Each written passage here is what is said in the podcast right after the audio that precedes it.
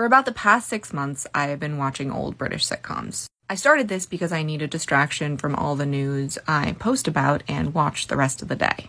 But I've kept watching show after show because I don't expect it to hold up. So when it does and when there's something really progressive, I'm pleasantly surprised. Plus, I like British humor better than American. It had a lot more queer positive jokes a lot earlier. When watching something new, I'm being really critical of is this progressive enough for me to watch or even to be on TV right now?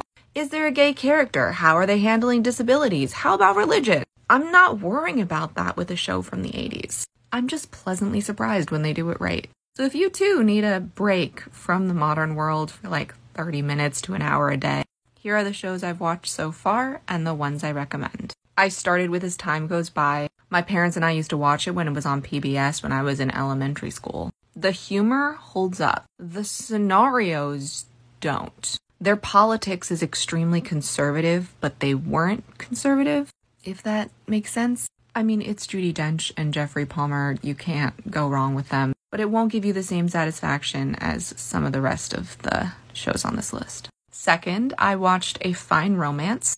That is a younger Judi Dench, and that is her husband, and they play love interests. It's not your typical romantic sitcom. He doesn't like touching. That's one of many things that makes me think if it was made today, he'd be autistic. She's also definitely neurodivergent.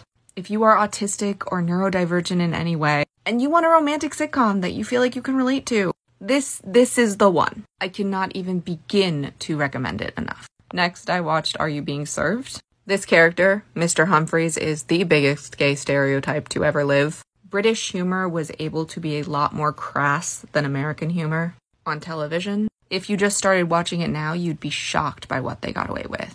It does not hold up virtually at all. The misogyny is beyond through the roof. And that's only one of many, many, many problems. But I think it's an interesting look at what was acceptable at the time. I definitely caution watching that one.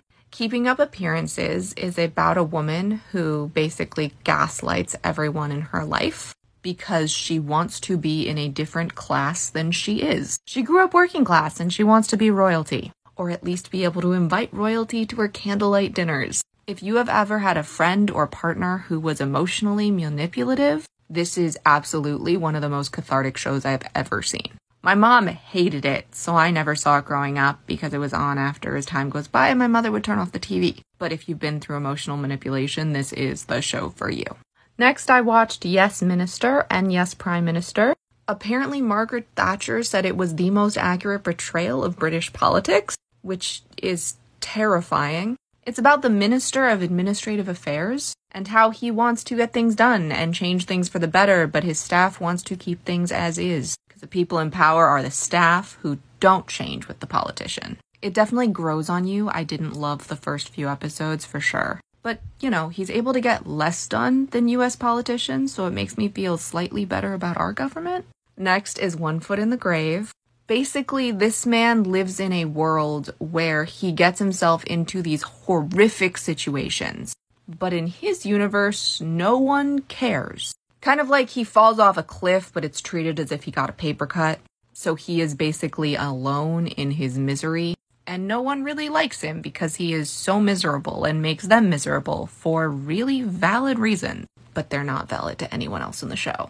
I loathed the first like six or seven episodes of this, and now it's probably one of my favorite shows. That's the case with most of these, though. I didn't like the first few episodes and then I got into the show. Also, Eric Idle sings the theme song. I just finished this. Only Fools and Horses is about this family. They are just getting by by being not so legal importers exporters. It starts with a really male heavy cast, and then throughout the show, the women become some of my favorite characters. It's definitely another one that takes a bit of getting used to, and it doesn't always hold up.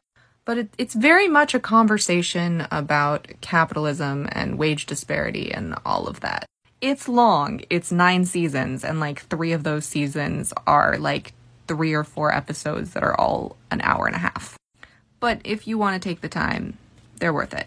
Finally, I just started this. I've literally watched one episode, and it already might be my favorite of all of them. This woman becomes the vicar of a conservative village that doesn't think that female vicars should exist. She's fat and funny and gorgeous, and she like talks about her body in a positive way. I'm one episode in and I'm obsessed. You can find all of these on BritBox. It is another subscription, it's through the Prime account, but at least for me, it's all I've been watching for six months. And since a lot of people are getting rid of Max and Netflix and Paramount, but you're not getting rid of Prime because you still want to use Amazon, it makes it slightly more worth it than something else. Also, who knows when the writer's strike is going to be over? These shows are all made and have been for over 20 years. So I hope in that list you found something that piqued your interest. Enjoy and let me know which shows pique your interest and how you like them if you watch them. Short Cast Club